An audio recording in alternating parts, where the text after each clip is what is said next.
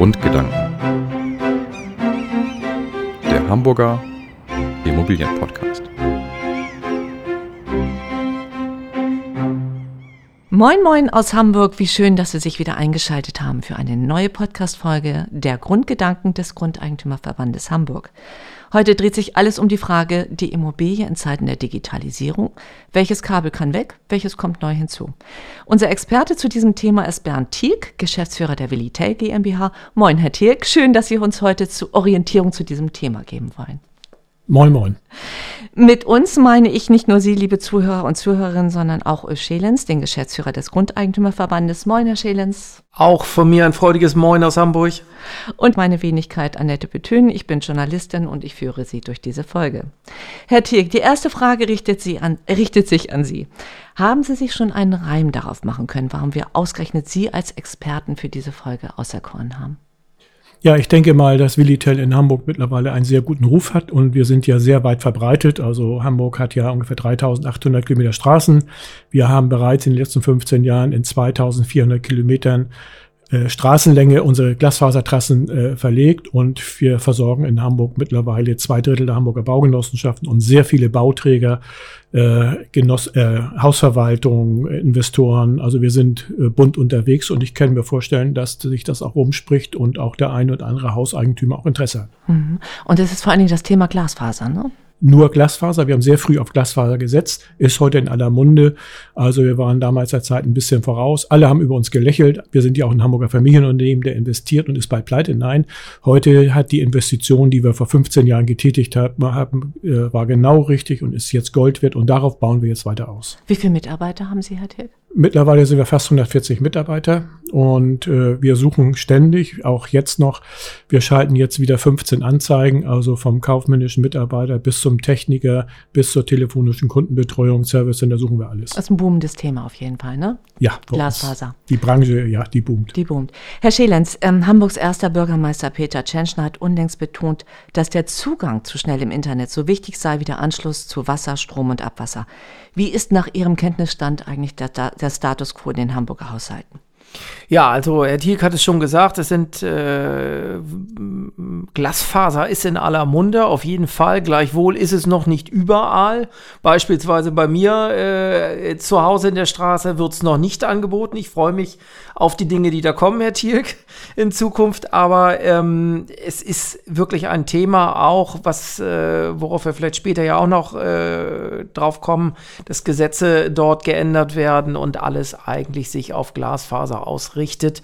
Und äh, deswegen ist es auf jeden Fall sehr wichtig und gut, dass wir das Thema hier heute besprechen. Ähm, Herr Tilg, wie ist denn der Status quo? Sie wissen das doch wahrscheinlich am ehesten einzuschätzen. Hinkt Hamburg hinterher oder es steht Hamburg ganz gut da? Ja, man muss das ein bisschen differenzieren. Also ich glaube, von der Breitbandigkeit, wir haben ja auch noch das alte Kabelnetz, was ja vor 30 Jahren mal gebaut worden ist. Da äh, hat ja der Wettbewerber auch hohe Bandbreiten oder zumindest verspricht er, die er anbietet. Was die Glasfaserinfrastruktur angeht, es gibt das, äh, den sogenannten Begriff Homes Passed. Also äh, mit unseren Glasfaserstrecke, wenn die Leute sich anschließen lassen wollten, könnten wir 76 Prozent der Hamburger Haushalte versorgen. Im Moment haben wir so 35 Prozent am Netz. Okay. Wie teuer ist eigentlich so ein Glasfaseranschluss? Ja, das kommt immer drauf an. Also im Einfamilienhaus, äh, wenn man jetzt so Gebiete erschließt, was wir gerade tun, dann liegt so ein Hausanschluss bei zweieinhalb bis dreieinhalbtausend Euro. Mhm. Ähm, da muss man sehen, wie sich das refinanziert. Aber in Mehrfamilienhäusern ist unser Hausanschluss kostenfrei und wir refinanzieren das über eine lange Laufzeit äh, der, der Kunden und das lässt sich auch wunderbar darstellen. Mhm. Und das ist so teuer, weil diese Kabel auch wirklich erstmal verlegt werden müssen. Man muss tief in die Erde reingehen. 80 Prozent aller äh, Investitionskosten ist der Tiefbau mhm. und äh, die Kapazitäten sind auch nicht so rar. Das heißt, auch die Preise steigen dermaßen, dass man sich jetzt auch überlegen muss, wo kann man investieren, wo kann man nicht investieren. Und dann kommt natürlich die Stadt Hamburg dazu, die natürlich auch extreme Auflagen hat. Also ähm, wenn sie Bäume haben, wenn sie äh, Straßen haben, die breiter als sieben Meter sind. Also das ist, dann darf man nicht mehr Bohrspülen oder pressen, sondern nur noch offen. Also das ist schon eine schwierige Angelegenheit, äh, Kosten äh, äh, zu arbeiten. Herr Schenitz, ist das ein Thema in Ihren Rechtsberatungen, wenn die Leute sagen, ich möchte eigentlich einen Glasfaseranschluss haben? Das ist für mich sehr wichtig, dass ich jetzt digital gut angebunden bin. Oder ist das noch kein richtiges Thema? Das ist noch kein richtiges Thema, ehrlich gesagt. Das fängt jetzt so langsam an und äh, kommt mehr und mehr, aber es ist noch nicht so, dass ich das Gefühl habe, wir sind hier irgendwie in der Hochphase und äh, jeder und alles äh, dreht sich ausschließlich um Glasfaser. Aber äh, vielleicht kann, äh, können Sie noch mal, Herr Thielk, äh, so ein bisschen die Vorteile auch noch mal darstellen, denn viele Zuhörerinnen und Zuhörer sind nicht so firm in dem Thema. Was ist so, so genial an Glasfaser äh, im Vergleich zu äh, Alternativen, die da am, am Markt erhältlich sind? Ja, Kupfer kommt ja aus einer Zeit, äh, wo wir sehr schmalbandig unterwegs waren. Das heißt, wir hatten nur Fernsehen. Äh, als äh, unser Unternehmen gegründet worden ist, da hatten wir vielleicht zwei Fernsehprogramme. Heute übertragen wir digital in unser Netz über 450. Ähm, Kupfer hat den Nachteil, dass es eine gewisse Begrenzung hat. Auch die Leitungslängen spielen eine Rolle. So können Sie zum Beispiel über die Kupferdoppellader, wo die Deutsche Telekom rübergeht, nur begrenzte Bandbreiten bieten. Jetzt stellt sich natürlich die Frage, brauche ich die Bandbreiten heute schon oder erst morgen? Äh, als wir angefangen sind, auf die Glasfaser zu setzen, war zwei Megabit Internetanschluss üblich. Wenn ich heute jemand zwei Megabit anbieten würde, der würde mich auslachen und würde mich wegschicken. Heute sind 100 Megabit, 250 Megabit üblich. Das heißt, die Reise geht also weiter. Und gerade das ist der Vorteil der Glasfaser. Die Glasfaser hat keine Leitungslängenbegrenzung und keine Übertragungsbegrenzung. Das heißt, wir können auch vielleicht in fünf Jahren oder in zehn Jahren statt 1000 Megabit auch 10.000 Megabit äh, bieten. Und das ist natürlich das Tolle jetzt auch für die Immobilie. Wenn man sich heute für die Glasfaser entscheidet, und das tun sehr viele, äh, dann bin ich für die Zukunft gerüstet und kann den Bewohnern, den Mietern äh, eben halt Stand der Technik bieten und habe einen Vorteil gegenüber die Netze oder die, den Häusern mit den Netzen, die aus Kupfer bestehen. Mhm. Äh, jetzt haben Sie gerade eben schon einen wichtigen Punkt angesprochen. Also wenn Sie jetzt nochmal bauen würden, für Sie keine Frage, im Glasfaseranschluss gehört unbedingt dann dazu, wenn es denn angeboten wird. Das sagte Herr Schelens ja gerade eben noch, es muss ja auch die Möglichkeit bestehen, überhaupt den Zugang dazu zu bekommen. Ne?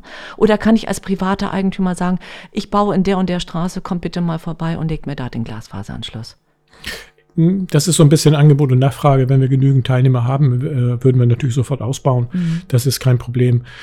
Aber wir wollen ja die Gigabit-Gesellschaft haben. Und die Regierung hat ja ausgerufen 2025. Ich glaube, es eher 2030 sein wird. Das heißt, Deutschland wird weiter umgegraben und es wird auch Glasfaser in vielen Orten und Stadtteilen stattfinden.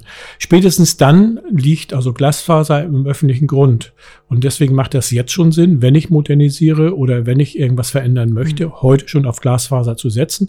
Und es gibt heute auch Technologien, die sind verfügbar, dass eine Kupferleitung, die in der Straße liegt, anschließen kann und das Gerät hat am Ausgang Anschlüsse für Glasfaser. Also ich kann im Inhouse schon eine Menge tun ah, ja. und kann warten, bis ein Provider, ein Anbieter vorbeikommt. Ach, das ist nochmal ganz spannend, Herr Schielenz. Ich weiß nicht, wie Sie es sehen, aber ich habe jetzt richtig verstanden. Ich wohne in einer Siedlung, das ist, da ist alles noch mit Kupfer versehen. Ich könnte aber mit der möglich mit einer Technik, die nicht zu teuer ist, äh, durchaus schon mal einen Glasfaseranschluss dann irgendwie möglich machen.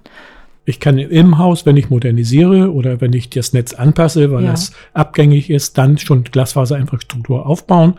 Und wenn ich dann aber einen Kupferanschluss im Keller habe, kann ich den Kupferanschluss äh, mit dem Gerät praktisch nutzen und kann dann die Infrastruktur Glasfaser äh, komplett bedienen. Ohne Wände aufreißen zu müssen. Nein, wir müssen ja die Glas Glasfaser irgendwie verlegen. Ja, okay. Also, und da gibt es äh, die unterschiedlichsten Möglichkeiten. Also in den 50er, 60er Jahren, auch vor dem Zweiten Weltkrieg, gibt es noch die sogenannten Bergmannsrohre. Das sind Rohre in den Wänden, die sind so aus Metall. Innen drinne ist so ein Papyrus so drinne und da kann man häufig die alten Leitungen rausziehen und die Glasfaser einziehen. Wenn das alles nicht vorhanden ist, so Häuser aus der Gründerzeit, da muss man dann natürlich der Fachmann mhm. da, äh, mit dem Eigentümer klären, wie verlegen wir die Leitung. Das mhm. ist manchmal nicht ganz so einfach, aber bis mhm. jetzt haben wir immer eine Lösung gefunden. Es gibt auch den Denkmalschutz und auch den Brandschutz. Das muss man alles berücksichtigen, aber das ist kein Problem. Wenn die mhm. Fachleute dran sind, kriegt man es immer hin. Mhm. Aber was wichtig ist, glaube ich, ist in der Tat, äh, wenn man modernisiert, grundlegend umbaut, dass man dann eben einfach auch den Schritt macht und sagt, ich rüste mein Haus schon mal so her, dass ich dann auch Glasfaser ohne Probleme nutzen kann, wenn es denn soweit ist. Also wir haben im Grundeigentümerverband äh, am Glockengießer Wahl auch gerade umgestellt, haben auch dort Glasfaser uns äh, ins Haus legen lassen und es soll jetzt in den nächsten Tagen angeschlossen werden. Also das ist auch was, wo wir auch gesagt haben, das ist die Zukunft, das brauchen wir, ja. um da vernünftig aufgestellt zu sein und vernünftige Datenleitungen zu haben. Ich könnte mir auch vorstellen, dass es äh, zunehmend mehr den Wert einer Immobilie auch entscheidet. Ne? Also es ist doch auch dann, ein, der Mieter kommt auf den Vermieter zu und sagt, mich interessiert jetzt nicht nur, dass es eine schön geschnittene, lichtdurchflutete Wohnung ist, sondern ich würde ganz gerne auch wissen, welchen, welche Möglichkeiten habe ich hier. Kann ich hier im Homeoffice arbeiten? Das ist Selbst, ja auch ein wichtiger Punkt. Selbstverständlich, ja. Das, das auf jeden Fall ähm, auch jetzt unabhängig von der Pandemie, äh, wenn die Pandemie etwas weniger wird, äh, wird es trotzdem ja so sein, dass Homeoffice ein Thema bleiben wird. Äh, Arbeitnehmer haben das sehr zu schätzen äh, gewusst in den letzten ähm, äh, Monaten und äh, die wollen es natürlich dann auch gerne zumindest im geringeren Umfang beibehalten. Und äh, für Vermieter ist es natürlich auch nett. Äh, da kann man Bürokosten einsparen, man braucht weniger Büroflächen, wenn die Leute von zu Hause aus arbeiten. Und äh, ja, deswegen Glasfaser ist äh, wirklich ein wichtiges Thema und wird an der Stelle auch äh, in Zukunft noch wichtiger werden. Herr Teek, wie ist das denn eigentlich? Sie spüren ja wahrscheinlich dann am ehesten, wenn etwas nicht funktioniert. Wie groß ist denn der Druck seitens der Verbraucher bzw. der Wohnungswirtschaft, die dann sagt, Mensch, ihr müsst das zügiger machen. Ähm, hier klappt das alles noch nicht. Äh, baut sich da jetzt so langsam so eine Art Druckliste auf? Die Leute arbeiten im Homeoffice und erwarten das? Also wir haben natürlich Netze, die bei uns immer funktioniert haben und die auch heute schon 100, 250 Megabit äh, können und wir haben nicht wie andere Anbieter bis zu, sondern wir garantieren die Bandbreiten. Äh, da ist der Druck vielleicht nicht ganz so groß, aber die, äh, zum Beispiel die Hamburger Baugenossenschaften, ein Großteil sind jetzt dabei, äh, ihre Wohnung äh, mit Glasfaser auszurüsten, weil sie auch in die Zukunft gucken und äh, wir haben jetzt 50.000 Wohnungen, die wir bis 2025 ausstatten wollen und äh, das ist genau der Weg. Also äh, der Druck, der kommt eigentlich jetzt durch die Eigentümer. Auch die Saga lässt ja ihre 130.000 Wohnungen ausstatten mit der Glasfaser, so dass es nachher vielleicht der Druck auch daher kommt, in der Wohnung kann ich Gigabit kriegen zum einen sehr günstigen Preis. Auf der anderen Seite habe ich nur vielleicht die 100 Megabit, die heute vielleicht noch reichen mögen, aber vielleicht in zwei, drei, vier Jahren nicht mehr. Hm. Ähm, ich finde bei diesem Thema, bei diesem sehr technischen Thema, wo es um Kabel geht, um Anschlüsse geht oder so, ähm, ich höre es ja auch immer mehr und ich merke es auch bei mir. Ich streame auch immer mehr mit meiner Familie. Die Frage ist, welcher Kabelanschluss ist überhaupt eigentlich noch notwendig? Ähm, vielleicht sind Sie da auch der Experte, weil ich könnte mir vorstellen, je weniger Leitungen ich verlegen lassen muss, umso kostengünstiger wird doch eventuell auch ein Hausbau oder ein Wohnungsbau. Ist das ein Thema, das eventuell auch schon äh, gesehen wird? Nee, also die Infrastruktur ist, ist die gleiche. Wenn Sie eine Glasfaser haben, über die Glasfaser äh, machen Sie ja TV, kann mhm. man übertragen, mhm. IP kann man übertragen, Telefonie. Das, das ist nicht das Thema. Mhm. Ich, das teuerste äh, beim Verlegen und Modernisierung sind sicherlich die Lohnkosten. Also äh, in bewohnten Wohnungen was zu machen. Das machen wir tagtäglich. Wir rüsten jedes Jahr mehrere tausend Wohnungen um. Ähm, das spielt keine Rolle, ob ich nun Kupfer verlege oder Glas verlege. Äh, die Technologie Glas, ja, die ist, ist etwas teurer als Kupfer, aber wir investieren ja auch in die Zukunft. Zukunft. Und äh, Fernsehen sehen wir heute immer noch klassisch. Das lineare Fernsehen, also das normale Fernsehen, äh, findet genauso statt äh, wie IPTV, also das übers Internet. Also es findet beides statt. Und es macht Sinn, auch beides äh, äh, anzubieten. Und das machen wir über eine einzige Glasfaser. Und die Glasfaser, nur mal von der Größenordnung, die ist ungefähr so dünn wie ein Haar. Das heißt, wir legen nicht nur eine Glasfaser, sondern das ist ein ganz dünnes Kabel, drei, vier Millimeter. Und das kriegt man auch immer gut, äh, auch im bewohnten Bereich verlegt. Hm. Aber Herr Schillen, Sie haben das jetzt auch so verstanden. Es ist jetzt keine Ersparnis, die sich da irgendwie zukünftig abzeichnet, dass man sagt, okay, also wenn wir jetzt irgendwann in die Zeit der Digitalisierung gehen, dann kann ich mir den Telefonanschluss sparen, also Festnetzanschluss und all das, weil ich das ja mittlerweile alles übers Internet irgendwie hinbekomme. Nee, also wenn jetzt hier gesagt Vergünstigungen an der Stelle nicht, äh, dann äh, ist das sicherlich äh, richtig, aber äh, es bleibt ja keine große andere Wahl, ehrlich gesagt. Wir alle wollen auch zukünftig äh, mehr und mehr dort äh, ähm, digital unterwegs sein. Deswegen brauchen wir eine schnelle und gute Verbindung, die stabil ist. Und da sehe ich keine großen Alternativen derzeit als Glasfaser. Grundsätzlich würde mich mal interessieren, wie sich überhaupt der Markt so darstellt. Ich glaube, wir normalen Verbraucher haben da überhaupt keine Ahnung davon. Also Sie sind jetzt ein kleines, in Anführungsstrichen, noch mit 130 Mitarbeitern oder 150 waren es, ähm, geführtes Familienunternehmen. Aber wie ist der Markt überhaupt sich vorzustellen? Also wenn ich jetzt als Verbraucher überlege, ich möchte in Zeiten der Digitalisierung gut dastehen. Wie gehe, an wen wende ich mich? Äh, Habe ich die Möglichkeit, einen Vergleich für, äh, vorzunehmen? Wie lautet da Ihr Rat? Ja, das ist etwas komplexer. Wenn Sie uns haben wollen, müssen wir in der Straße mit der Glasfaser vorhanden sein. Wir müssen also äh, das, das Haus erschloss, erschlossen haben. Was wir allerdings machen, wir machen sogenanntes äh, Open Access. Wir haben unser Netz geöffnet. Das heißt, über unser Netz kann man auch weitere Anbieter wie zum Beispiel O2 oder 1 und 1 auch bekommen. Wenn weitere Anbieter kommen, würden wir es, würden auch durchleiten. Das heißt, äh, wenn Sie Bieter in einer Wohnung sind und Sie wissen nicht, wie Sie versorgt werden, sie wäre sicherlich der erste Schritt, vielleicht Ihren Eigentümer, Ihren Vermieter anzurufen oder auch unsere Hotline. Wir notieren das und nehmen dann auch Rücksprache mit dem Eigentümer, mit der Verwaltung auf und sagen, da besteht Interesse. Äh, dürfen wir das Gebäude anschließen. Das funktioniert eigentlich ganz gut. So haben wir einen gewissen Zuwachs und dann äh, wenn die Genehmigungszeiten durch sind, dann buddeln wir. Das ist so eine Tagesbaustelle, erschließen das Haus und dann äh, wird man angeschlossen. Mhm. Herr Schelens, ist das äh, eventuell aber trotzdem auch nochmal ein Thema bei Ihnen, dass Sie sagen, ja, da werden wir vielleicht demnächst nochmal zu berichten? Ich weiß es nicht, ich nehme da jetzt nur vorweg, weil das Thema Digitalisierung, das ist ja natürlich, hat schon eine gewisse Rang. Das hat auf jeden Fall einen gewissen Rang, äh, gar keine Frage. Und das wird, wie gesagt, ja auch immer mehr und mehr werden an der Stelle. Von daher äh, bleibt das äh, ein interessantes Thema und da wird sich sicherlich noch einiges tun. Mhm. Keine Frage. Ja, ich frage auch deshalb, weil ja auch sicherlich der Grundeigentümerverband auch daran interessiert ist, der freie Wettbewerb. Das war das, was ich jetzt gerade eben meinte, mit den großen Telekom, Vodafone, wen, wen gibt es da noch? Äh, Versatel heißt er, glaube ich, oder so. Ähm, hat da so ein kleines mittelständisches Unternehmen wie Sie eigentlich äh, eine Chance, sich zu behaupten in diesem Markt? Ich glaube, der Vorteil ist, dass wir ein mittelständisch geprägtes Familienunternehmen sind und wenn Sie mal auf Google gucken, auf unserem Service Center, das wir gerade neu gebaut haben, werden wir mit 4,1 bewertet. Und das ist genau das, was uns ausmacht. Wir kümmern uns um den Kunden. Äh, Sie, wir haben kein Callcenter, wir haben eine telefonische Kundenbetreuung. Das heißt bei uns zum Beispiel, wenn Sie ein Problem mit Ihrem Fernseher haben, unseren Fernsehkunde, wir stellen das kostenlos ein. Oder Sie, Sie haben ein Problem mit Ihrem Internet oder mit Ihrem WLAN, da kommt ein Techniker kostenlos vorbei. Also diese Dienstleistung, sich um den Kunden zu kümmern, äh, immer parat zu sein. Und wir sind 24-7 erreichbar. Und wir haben, wir haben vier Service Center in Hamburg, wo man hingehen kann, äh, wenn man es möchte. Die Fritzbox ist kostenfrei.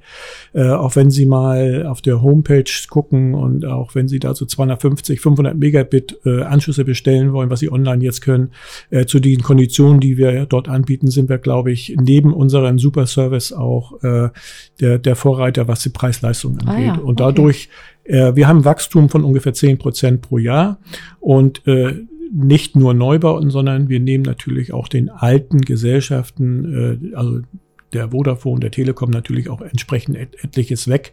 Äh, und weil viele Leute sagen, ich bin einfach nur Anwender, ich bin überfordert, ich brauche jemand und die kümmern sich, da kommt mhm. jemand. Mhm. Und im Zweifel, wenn mal was schief gehen sollte, wo gehobelt wird, fahren auch Späne, dann gibt es auch die Familie Tierk und auch mhm. Geschäftsführer und die mhm. kümmern sich dann ah, drum. Ja. Okay. Service ist, glaube ich, ganz wichtig in ja. dem Bereich, weil eben gerade, äh, das weiß ich ja auch von unseren Mitgliedern, viele sind etwas älter, die sind nicht so technisch affin und deswegen ist es wichtig, dass man jemanden hat, äh, mit dem man reden kann, äh, den man auch äh, sehen kann, der dann zu einem nach Hause kommt und der einen da unterstützt. Deswegen ist Service absolut wichtig. Herr Tilk, wie weit erstreckt sich denn überhaupt Ihr Betätigungsfeld? Geht das bis rein nach Niedersachsen oder ist das eher im Raum auf den Raum Metropolregion Hamburg beschränkt? Also ich würde mal so den Kreis ziehen von Arnsburg bis nach Meckelfeld runter, bis nach Wedel und bis an Norderstedt ah, ran. Ja, okay. Aber wir sind auch im Kreis Stormann sehr stark unterwegs, äh, also zumindest Linde, Rheinbeek, Basbüttel, so diese Gebiete, alles, was man so relativ zeitnah äh, erreichen kann. Mhm. Herr Schelenz, es gab äh, vor einigen Wochen große Aufregung, als es um die Novellierung des Telekommunikationsgesetzes ging.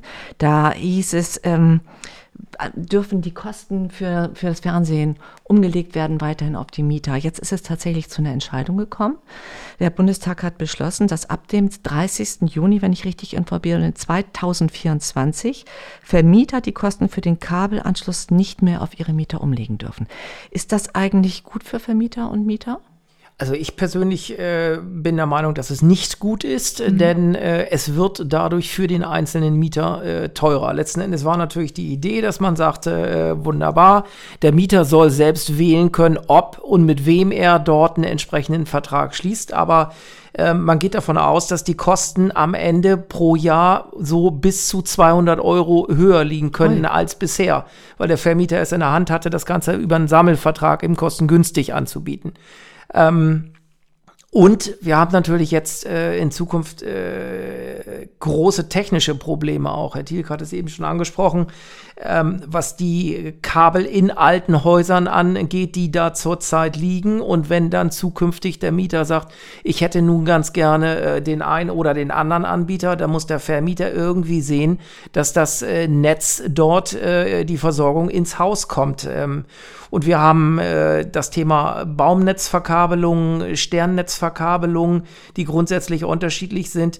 Und da wird sicherlich heftig investiert werden müssen. Und ähm, ich weiß auch noch nicht, ob es am Ende dazu führt, dass wenn zehn Mieter ähm, unterschiedliche Anbieter haben wollen, dass wir dann den ganzen Keller voller verschiedener mhm. Kästen hängen haben, weil jeder sagt, wieso, ich möchte gerne mit dem äh, kontrahieren und dementsprechend muss jetzt die Möglichkeit von, von dem Vermieter geschaffen werden, dort diese Kästen irgendwo im Haus äh, anzubringen, damit ich die Versorgung habe. Also das wird sicherlich noch sehr spannend werden. Herr Tick, das wird mich natürlich jetzt auch interessieren. Also wenn ich das richtig verstanden habe, ist das eher eine Verschlimmbesserung gewesen. Und wie sehen Sie das? Wer hat denn da eigentlich jetzt, wie kam es überhaupt? Das ist ja etwas, was seit vielen Jahren, Jahrzehnten eine gesunde Praxis war, sag ich mal so. Jetzt wurde das aufgebaut. Können Sie da uns ein bisschen mehr zu erzählen, wie es zu dieser Novelle gekommen ist.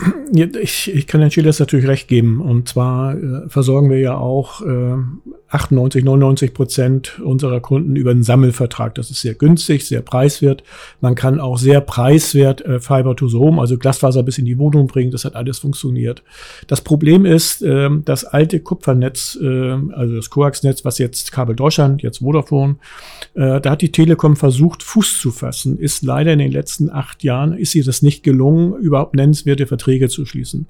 Und wenn man äh, keinen Erfolg hat und 32 Prozent der Telekom-Aktien gehören dem Staat, also das Wirtschaftsministerium KfW, ähm, ja, was macht man dann? Man schreibt dann die Gesetze um und man kippt dann einfach Dinge, die äh, ja äh, für die bisherige Branche nicht gut sind. Mhm. Und dann ist genau das draus geworden. Und das Gesetz, ich kann Ihnen das so zitieren, das ist genau auf den Leib der Telekom geschrieben, damit sie ihr, ihr IPTV, dieses Magenta TV, gut verkaufen kann.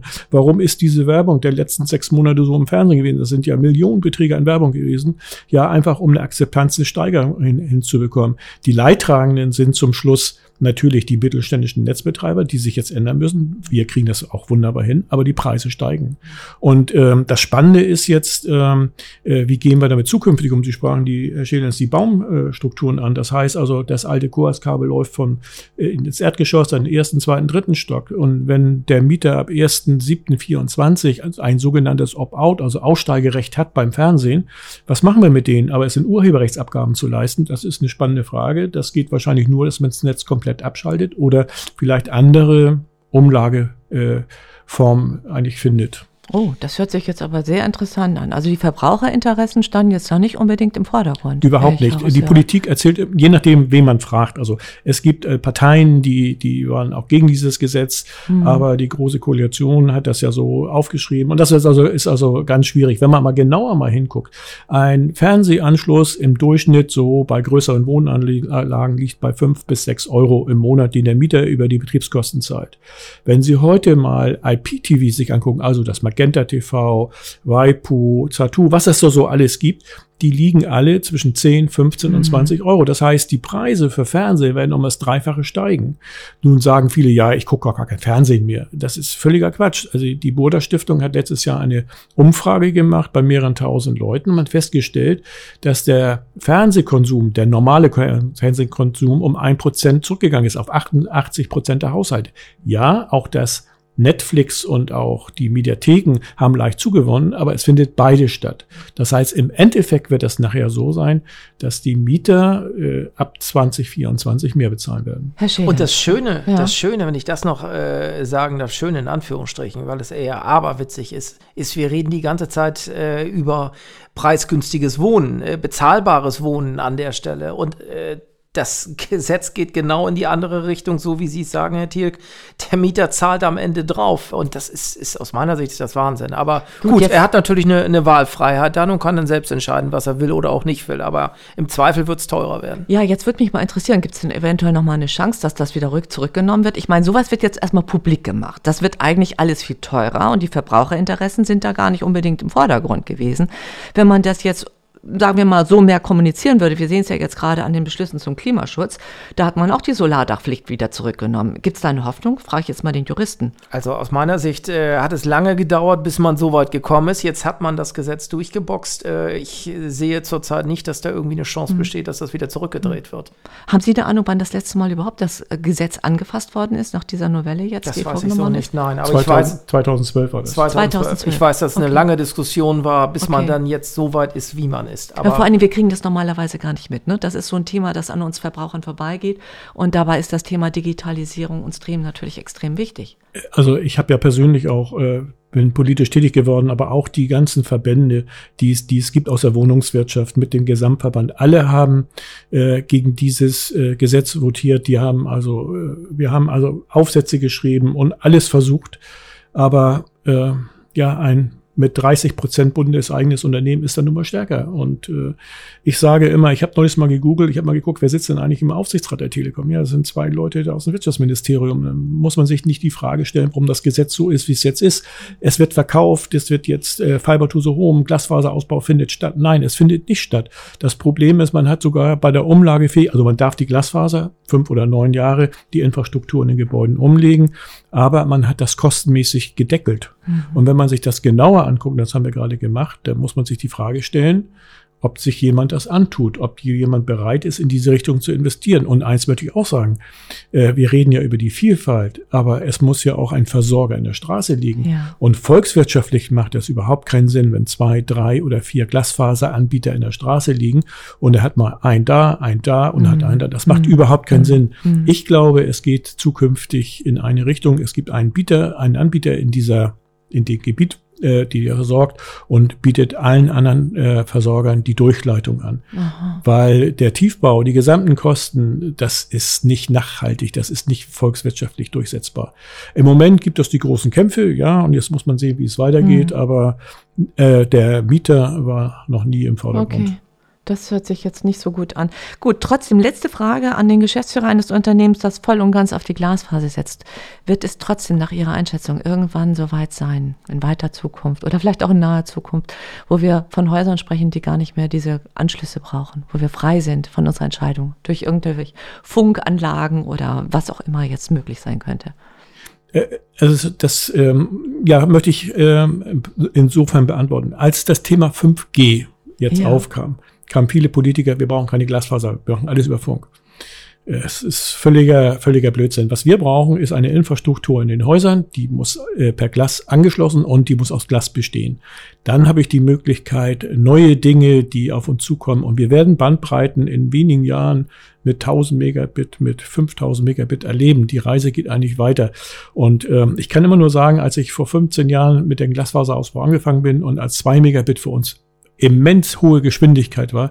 Mit zwei Megabit kriegen sie heute nicht mal einen Browser geöffnet. Mhm. Also ich wollte nur sagen, was in 15 Jahren passiert ist. Und die Reise geht ja, das wird ja immer schneller. Mal sehen, was in fünf Jahren oder in zehn Jahren passiert. Mhm. Also Funk, ja, im öffentlichen Bereich, draußen, äh, wenn Sie neu bauen, könnten Sie teilweise drinnen gar nicht telefonieren, weil die Wände so abschirmen. Also es wird beides stattfinden. Funk für draußen, aber die Glasfaserstruktur und WLAN zum Beispiel für den mhm. Innenbereich. Mhm. mhm. Internet of Things. Ne? Wir gehen auf ein Zeit, Zeit, Zeitalter zu, wo die Dinge alle miteinander kommunizieren. Das smarte, das intelligente Haus, das werden wir sicherlich auch nochmal aufnehmen in einer der kommenden Podcast-Folgen. Sehr gerne. Spannendes Thema auch. Auf jeden Fall. Und weil Herr Tirk das ja gerade eben auch so klar angesprochen hat, liebe Zuhörerinnen und Zuhörerinnen, wir planen auf jeden Fall auch nochmal eine Podcast-Folge zum Thema, kurz vor der Bundestagswahl, wo wir mal so ein bisschen beleuchten, was planen eigentlich so die Parteien, was ist gut für Vermieter und Mieter, nur dass sie also dranbleiben, denn sie wissen ja, alle zwei Wochen kommen die Grundgedanken, wir werden das dann auch auf den Social-Media-Kanälen veröffentlichen, das sind dann Facebook, Twitter, LinkedIn und vielleicht demnächst auch Instagram, nur dass Sie das auch nochmal wissen. Also bleiben Sie dran, bleiben Sie uns gewogen. Sollten Sie Fragen auch zu dieser Sendung haben, dann sehr gerne. Sie wissen ja, wir haben die E-Mail-Adresse podcast.grundeigentümerverband.de und wir nehmen Ihre Anregungen sehr, sehr gern auf. Mir bleibt jetzt erstmal vielen Dank an die Herren. Ich hoffe, alle Fragen, auch Herr Schiller, Sie hatten jetzt auch keine Frage mehr, hoffe ich. Alles wunderbar, ganz herzlichen Dank. Ja, ein schwieriges Thema, ein technisches Thema, aber ich finde, Herr Teek, Sie haben das sehr interessant gemacht, sehr spannend. Vielen Dank, dass Sie gekommen sind. Ich hoffe nicht zu technisch. Nein, das war alles gut. Also ich habe alles verstanden. Und okay, insofern hoffe ich, dass das unseren Zuhörern und Zuhörern auch so geht. Und sollten Fragen sein, einfach an uns richten, bitte. Also bleiben Sie gesund und in zwei Wochen wieder. Bis dann. Tschüss. Tschüss, tschüss. Tschüss, tschüss.